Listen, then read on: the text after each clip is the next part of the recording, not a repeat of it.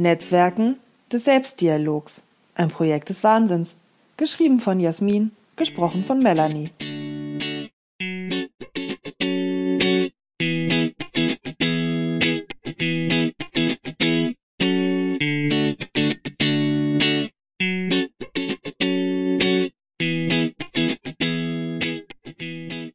Heute nehme ich mal die Frage aus der Crowd auf, die vor einigen Tagen gestellt wurde.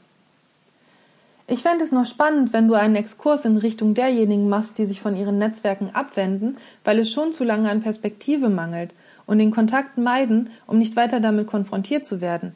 Ich habe es selber erlebt, bei mir und bei Freundinnen und fand die Hilflosigkeit zum Teil sehr schwer, nicht unterstützen zu können.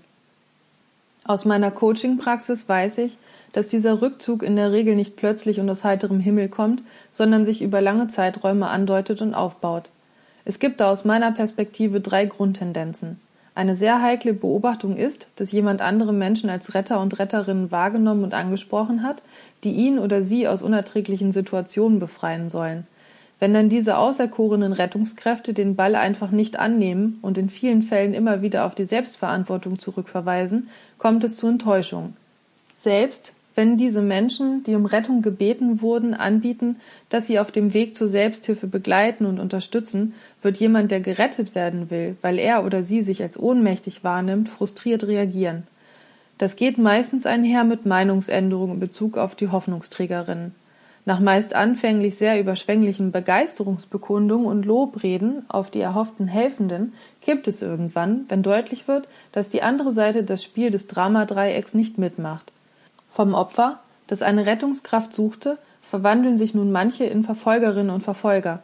Die Sprache kippt und die Netzwerkpartnerinnen und Partner werden teilweise direkt angegriffen oder auch enttäuscht kleingeredet. Die konnten eben auch nicht helfen, war ja klar, alles nur Großmäuler.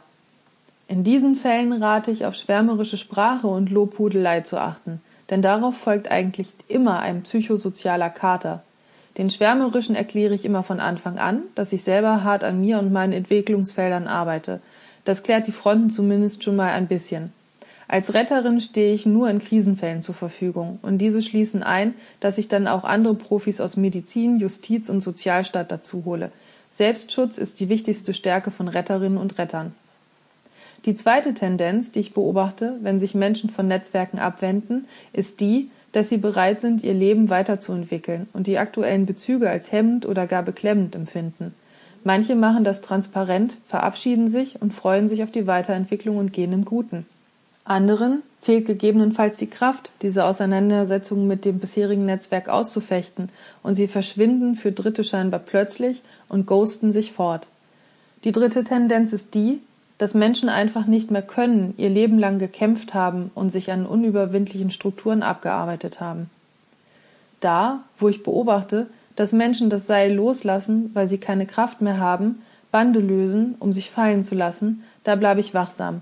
Auch wenn mich jemand nicht mehr zu seinen Bezügen zählt, so nehme ich mein Netzwerk größer wahr, persönlich wie auch als professionelle Beraterin. Ich bleibe ansprechbar, akzeptiere Rückzug, auch wenn mich das traurig macht, erkundige mich über Dritte und aktiviere im Krisenfall Profis.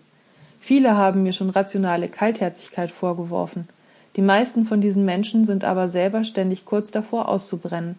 Das kann also keineswegs der Weg sein, sich selber zu opfern. Gerade als Coach gehe ich hier sehr offensiv den Weg, Menschen anzuregen, ihr Umwelt und ihre Perspektiven frühzeitig zu reflektieren. Empowerment heißt vor allen Dingen zu unterstützen, innezuhalten und aus irrsinnigen Hamsterrädern auszusteigen, bevor man selber unter die Räder kommt. Ich kenne alle diese drei Tendenzen des Rückzugs aus Netzwerken aus meinem eigenen Leben an mir und an anderen und habe gelernt, selber zu gehen, wenn ich alles versucht habe, was ich kann, aber keine Entwicklungsperspektive mehr sehe. Nicht alle in diesen sozialen Bezügen konnten mich verstehen. Manche haben mich für verrückt erklärt, andere für größenwahnsinnig, wieder andere für illoyal, aber viele konnten mich verstehen und haben mir Glück gewünscht und freuen sich bis heute, wenn ich ab und an anrufe oder man sich im Feld begegnet. Wer wachsen will, muss wandern, wo es nicht mehr genug für alle gibt oder auch nicht das Passende für Einzelne, da werden Netzwerkgrenzen aufgebrochen und durchschritten. Wenn Netzwerke nicht mit Menschen wachsen wollen, dann wachsen Menschen und bilden neue Netzwerke. Das ist Strukturwandel.